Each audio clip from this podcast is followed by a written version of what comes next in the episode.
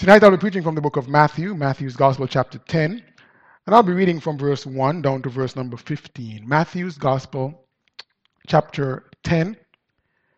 We will stand as we honor God by the reading of His Word. Matthew, chapter 10, and verse number 1. The Bible says, And when he had called unto him his twelve disciples, he gave them power against unclean spirits to cast them out and to heal all manner of sickness, excuse me, and all manner of disease.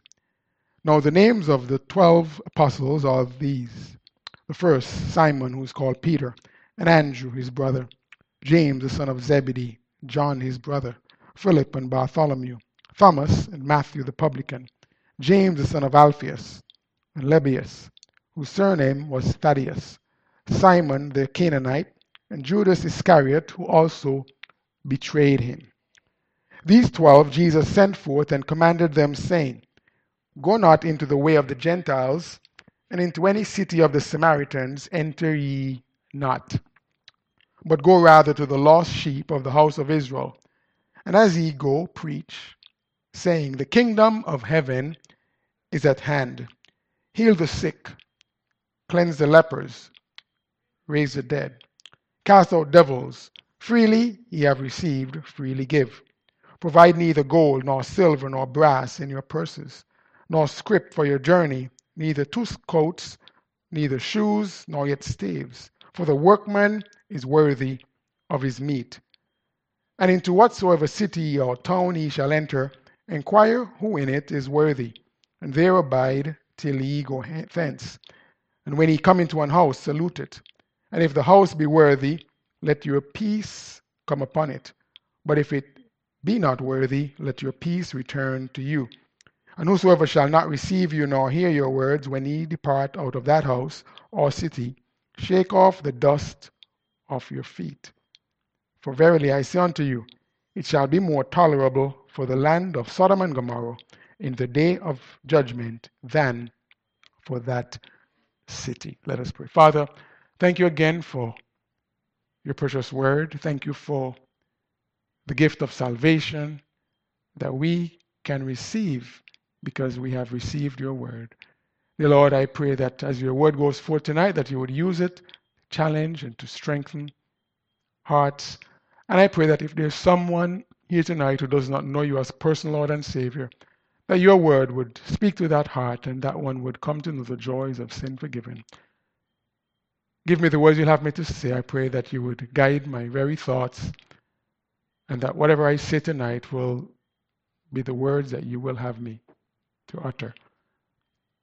Take full control, have your divine way. Cleanse me of sin, empty me of self, and fill me with your precious Holy Spirit that I may preach what thus saith the Lord. I will be careful to thank you and praise you for what you will do. In Jesus' name I pray. Amen. Thank you so much for standing. You may be seated you and I, irrespective of our backgrounds, our nationalities, or economic status, or social status, no matter who we are, we all have what's called value systems. Value systems, a value system places different values on different things.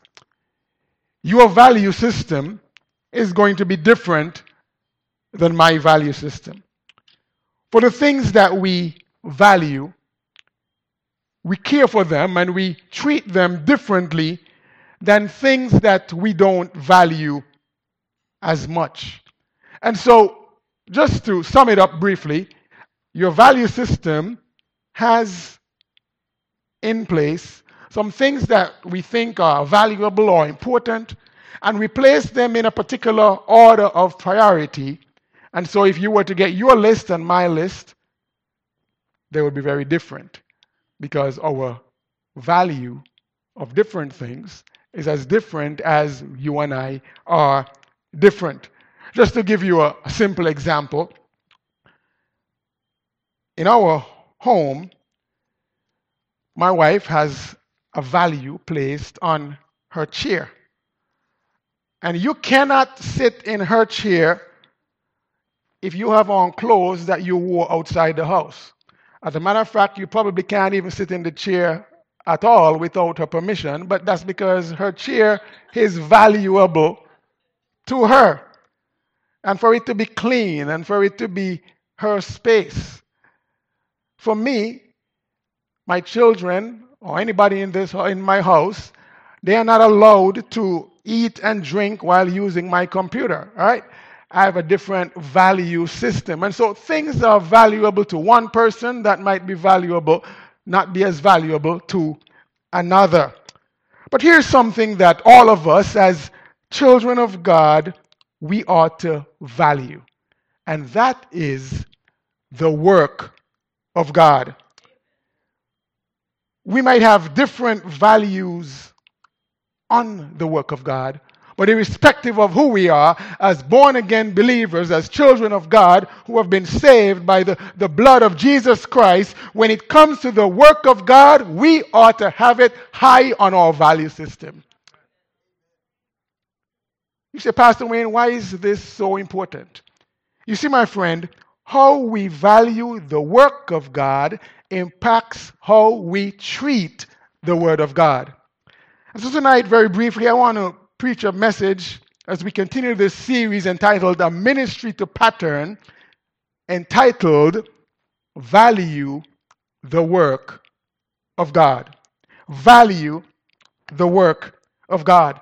In Matthew chapter 10, in our text in which we read, you would observe that Jesus, after selecting his 12 disciples, he sends them on a mission. And this mission has some specific instructions. And this mission is to go specifically to the Jews, not to the Gentiles, but to the house of Israel to evangelize them, to minister to them, to speak to them that the kingdom of heaven is at hand. And in the, Jesus commissioning them for this specific task, he gives them some instructions. And I want us to examine these instructions tonight because I believe in doing so, it demonstrates that Jesus himself placed great value on the work of God.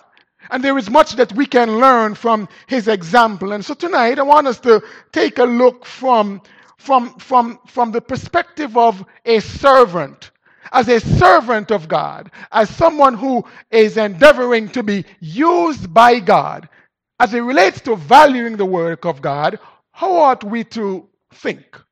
How ought we to treat the work of God, indicating and demonstrating that we do, in fact, value the work of God? What ought to be our mindset? What ought to be our attitude or approach to the work of God to indicate that we truly value the work of God. Now, I want you to notice, first of all, and you can jot this down, understand that we are speaking tonight from the perspective of a servant. And next week we'll look at another perspective as well. But tonight, think of a person who's serving. Think of yourself as a, as a servant. Notice, first of all, we are to be convincing as we speak convincing as we speak. Now, look at verse number seven. Now, after Jesus gave them the specific instruction in verse number six, you notice to, to go rather to the lost sheep of the house of Israel. Notice what he says in verse number seven. And as ye go, do what? Preach, saying, The kingdom of heaven is at hand. Now he, he tells them here to, to go and preach. Now he didn't tell them to go and to debate and to get a bunch of different opinions and let's evaluate which one we, we think is the right one. He says to preach. Now to preach is to proclaim. Now notice when Jesus tells them to preach, he says to them to preach, but don't preach your own message. Preach the message that I've given to you. let me say this as servants of the living God, we must recognize that we are not preaching or delivering our own message, we are to deliver the message of God Himself. And when delivering this message from God, guess what? We are to deliver it with some conviction. We are to deliver it with some confidence. We are to deliver it with some boldness.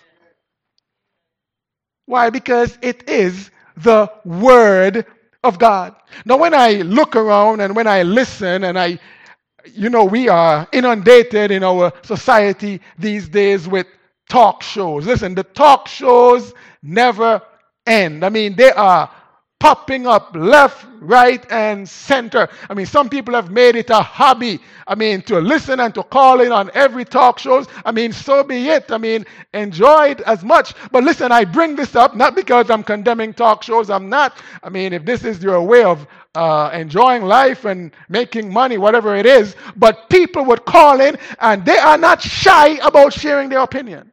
I mean, they are telling you with no water in their mouth, as we would say. They are telling you with boldness. They're telling you with conviction. They're telling you with confidence. Listen, and if they can say whatever their opinions are on these talk shows with conviction and confidence and boldness, my friend, if we have a message which we do from God Himself, we are to deliver that message and proclaim it with boldness and confidence and conviction. We ought to be confident and convincing as we speak. Notice the message that Jesus gave them to deliver that the kingdom of heaven is at hand. Those words themselves indicate that this message is one that ought to be delivered with a sense of urgency. Urgency. If someone is inside a building, or people are inside a building, and you detect that the building is on fire, what sort of urgency would you express in communicating the message? Imagine you're in a building and you recognize that there's a fire and people's lives are at risk. I do you knock on the door? Hey, sir, uh, boy, I think a fire. I see some a fire. No, hey, fire, let's move, let's get out of here. We got to save ourselves and our lives. My friend, when it comes to the message of the gospel, we are to deliver God's message with some urgency. Amen? So, the first aspect of valuing the work of God must be that we recognize that we must be convincing as we speak. But notice, secondly, we must confront situations. Now, notice Jesus says in verse number 8 to them, Heal the sick, cleanse the lepers, raise the dead, cast out devils. Now, hear what Jesus, what Jesus was saying to his disciples. And all of this links to the fact that what they were about to do and what they would be doing is was valuable. Jesus was saying to them, listen, as you go forth, you're going to have to confront some difficult situations, but you must do so in the power of God. We are inundated in this world with problems, aren't we? Seems like we have more problems than ever before in human history. Maybe it's not the case, but it just seems like problems are everywhere. Physical problems, emotional problems, financial, social, I mean spiritual, no matter what way you turn, there are problems. But here's why this is so linked to valuing the work of God when we recognize that we, through God's word and through the power of God, we have the answers to life's problems, my friend, it ought to elevate the value that we place on what we do. People at times call me for counseling. And when I engage in a counseling session, I make no apologies from the very beginning to let people know that the counseling that I'm going to impart to you, what I'm going to tell you, is going to come directly from the Word of God. Because this is the answer to life's problems. I make no apology about it. Psalm 119 verse 105 says, Thy word is a lamp unto my feet and a light unto my path. Verse number 128 in the same psalm says, Therefore I esteem all thy precepts concerning all things to be right, and I hate every false way. My friend, we ought to value what we have in Christ value the work of God, value the word of God. Uh, I, I, I know that the, the chefs in the, in the room tonight, in the, in the sanctuary, would identify with this, and those who are in the kitchen. I mean, there's nothing better than knowing that you have a, a knife in the drawer that is going to get the job done and is going to get it done efficiently. You don't have to worry about whether it's going to work, whether it's too dull. You just get it out and you just chop, chop, chop, chop, and it's done. Amen? Y'all looking at me like, why you know about knife and cooking and whatever? I know which knife in the drawer sharp.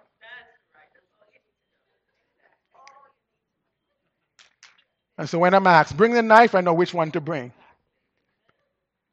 But my friend, when it comes to the Word of God, we ought to know that, my friend, this is the answer to life's problems. Amen. And when you know that you have the solution to a problem, listen, you value it. So, Jesus speaking to the disciples, he says, Listen, as you go out, don't hesitate to confront situations because you're going in the power of the name of the Lord. So, confront situations. But here's what else he communicated to them. He says, Thirdly, be compelled to sacrifice. Look at verse number 8 again. He says, Freely ye have received, freely give. Now, here's how sacrifice is linked to value. When you value something, you are willing to sacrifice for it. You're willing to give up something of lesser value for something of greater value. Now, remember, we, we, we, we talked about a value system. See, this is why some people are willing to spend large sums of money on particular items, while they will not be willing to spend such a large sum of money on a different item. Why? Because their value system dictates that. I saw this article on CNN just recently, and it's, it says this a Mickey Mantle baseball card. Now, Mickey Mantle was a famous ba- baseball player on the New York Yankees back in the 1950s. And of course, you probably would have heard about baseball cards, and you have the player on that card. And uh, normally, when the player joins the league, they have a rookie card, or, or throughout their career, they have different cards with their image and stats from their career. But a Mickey Mantle baseball card from 1952 sold for a jaw dropping 12 million six hundred thousand dollars early Sunday morning, according to a news release from Heritage Auctions shared with CNN. The sale makes the card the most valuable sports collectible in the world, according to the auction house. Imagine spending $12.6 million on a baseball card. Wow. You know what that tells me? that the purchaser felt that the card was so valuable, he was willing to part with $12.6 million. Hmm. That sounds like madness to us, doesn't it? It doesn't sound like madness to the purchaser. Because in his value system, the card was worth it. Now, that is why value is linked to sacrifice. Now, when my family and I moved back to Nevis over now seven and a half years ago, it wasn't because I thought when we moved back to Nevis that I was going to be making more money. I mean, I knew that would not wouldn't be the case. It wasn't because I was tired of the hustle and bustle of the big city. As a matter of fact, I feel like I have seemingly more hustle and bustle now, more busyness at times. It wasn't for those and a variety of different other reasons. It be, it's because prior to, to moving, God had given me a, a burden for souls. And, and, and for the work of God and, and in my value system, which, which changed over the years. And listen, God can change your value system. But because my value system changed over the years, and I, I, could tell you that it changed because I remember prior to going off to college, my dad uh, was trying to get me to go to uh, Bible school, and I was like, Daddy, no, no, no, no. That ain't gonna work. I am not going to Bible school. Full time ministry pastors ain't making no money. That's not for me. And I told him that without any hesitation. I told him that without any conviction that I was saying anything sinful. So, but over the years, God worked on my heart and my value system changed such that giving up a six figure job, giving up health insurance, giving up whatever benefits would go along with that job and living where we lived and giving up our home there in the US and all the other things. It's just simply that those things in the my value system were now deemed less valuable than building the kingdom and seeing souls won for eternity. And so in moving, it was easy to sacrifice because God had given so much. And as a matter of fact, I'm telling you, I felt indebted and still feel indebted to God to this day because of all that He's done for me. I share that not to pat myself on the shoulder, but I share that to say that when we have a value system that places a high premium on the work of God, we would be willing to sacrifice because the work of God is more valuable than the things that we are sacrificing for it. And so Jesus, speaking to these disciples, says to them, Freely as you have been, you have received, freely give. Valuing the work of God. But notice, fourthly, jot this down. It's very interesting. Jesus says to them in verse number 9 and 10 Provide neither gold, nor silver, nor brass in your purses, nor scrip for your journey, nor two coats, neither shoes, nor yet staves, for the workman is worthy of his meat. Why did Jesus say all this to them? What was he saying to them that you need to just not plan in advance. You need to not do anything. You need to just go out and just trust me to provide. Well, he was saying to that, that to them, but what he was really communicating to them is that because what you are doing is valuable and because you are working for the King of Kings and Lord of Lords, be confident about your security. That's what he was saying to them. He was saying to them, listen, what you are doing is so valuable. You're being commissioned by the King of Kings and the Lord of Lords. Make no mistake about it. When you do what I've called you to do, your needs are going to be met.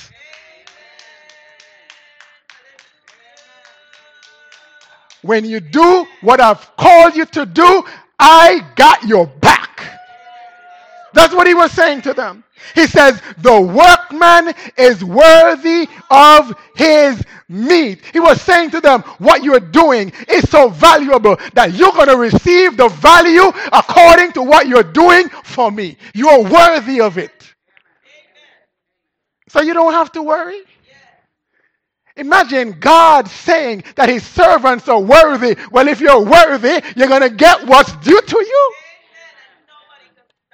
That's what he says. He says, You don't have to go and uh, bank up and, and, and pa- do all these things. I got you.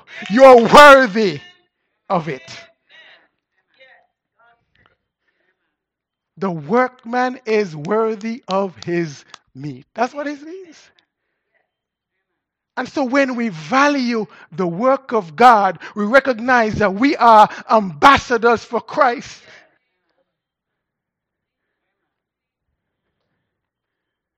You are working for God and you're an ambassador for Christ. Guess what? Your Excellency. You can carry that title. You are an ambassador for the King of Kings and Lord of Lords.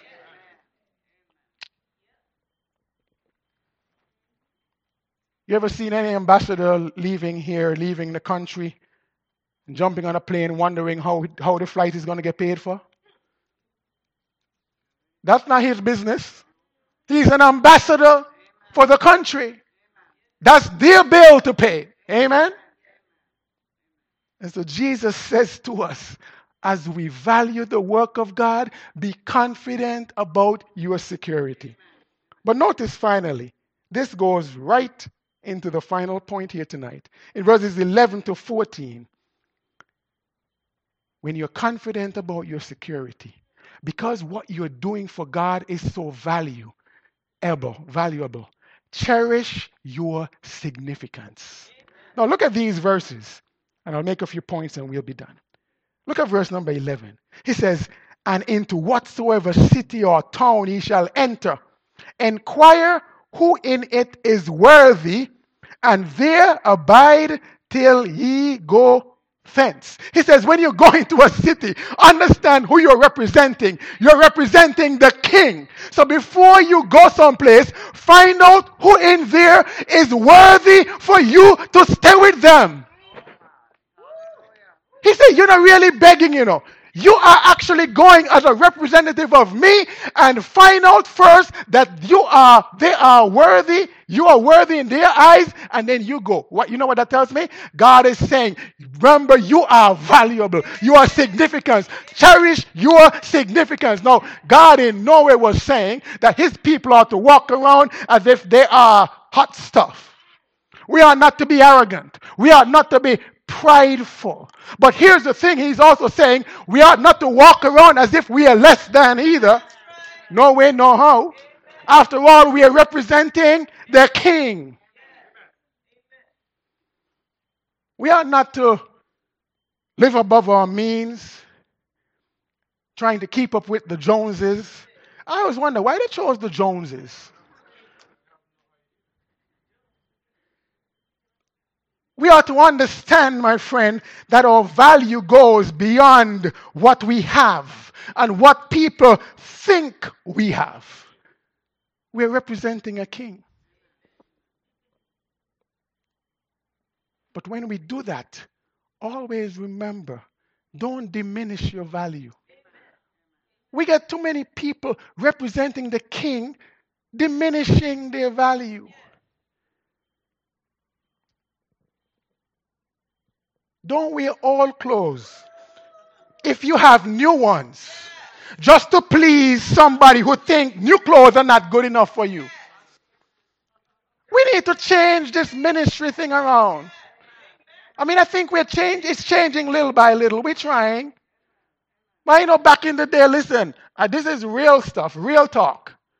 I mean, you would have missionaries who are so afraid of having their support cut off that they got to go and find the oldest clothes in the trunk, the oldest shoes in the box, put them on to take the picture so that those who support them say, Oh, look at those old poor folks. We need to increase the support. Listen, that's not Bible. Value your significance. And that's one thing my parents taught me. We ain't, listen, we're going to wear the best we have. We ain't wearing no old stuff just to make somebody impression so that they could. Listen, God will take care of us.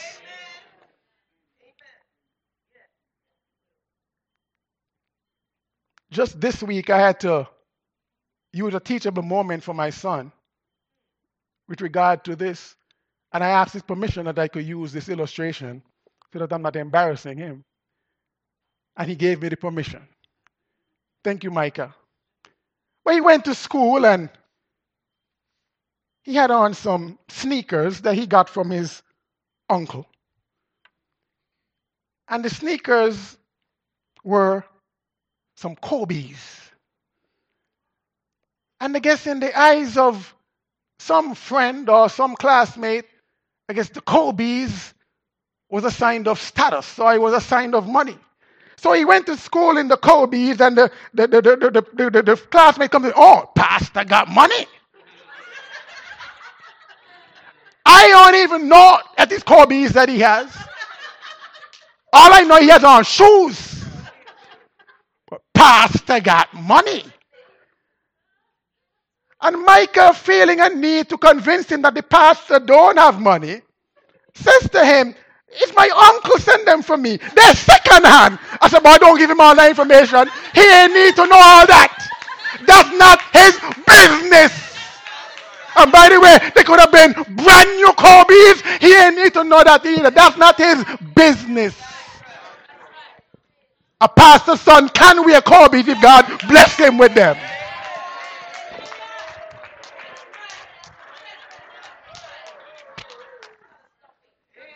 You don't know people an explanation.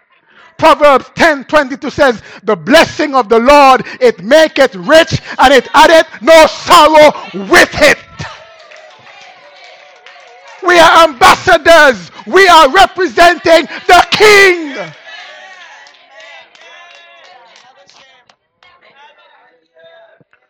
We need to finish with this hogwash.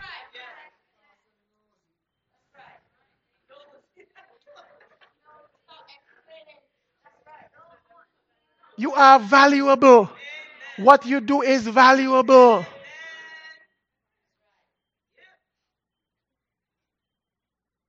The doctor gave you an explanation that his son wear Kobe's?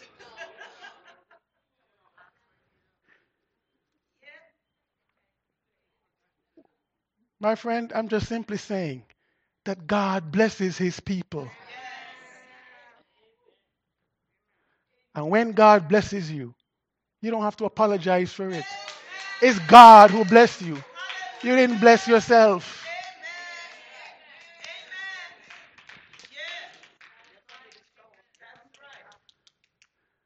And so understand, value the work of God. What we are doing is the most important business on planet Earth. And we are to have a heavenly mindset. Listen, we are we are not here, we are passing through. We are laying up treasures in heaven.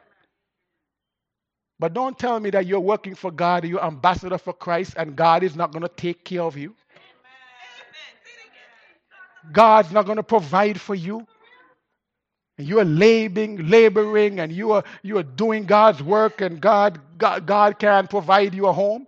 God can provide you a car. God, you're supposed to be walking everywhere while everybody's driving. How are you going to get the work done? My friend, as a servant of God, we ought to have humility, but we ought to understand who we are. We are significant. We are valuable in Christ. Not in and of ourselves, but because of the one who we are working for. So Jesus says to them, listen, value yourself, cherish your significance, value the work of God. And here's what I recognize, and here's what I understand why this is so important. When you value the work of God, other people begin to value it. If you devalue it and make it seem as if it is nothing and it's garbage and it's that's how exactly how people are going to treat it and exactly how people will treat you and treat us. So let's understand that what we do is valuable. People value their positions in society and the various jobs that they have, and no problem. But let's not devalue what we do because what we do is not just for time, but it's for all eternity. Amen? Let's value who we are in Christ and recognize that we are privileged to represent the King of Kings and the Lord of Lords.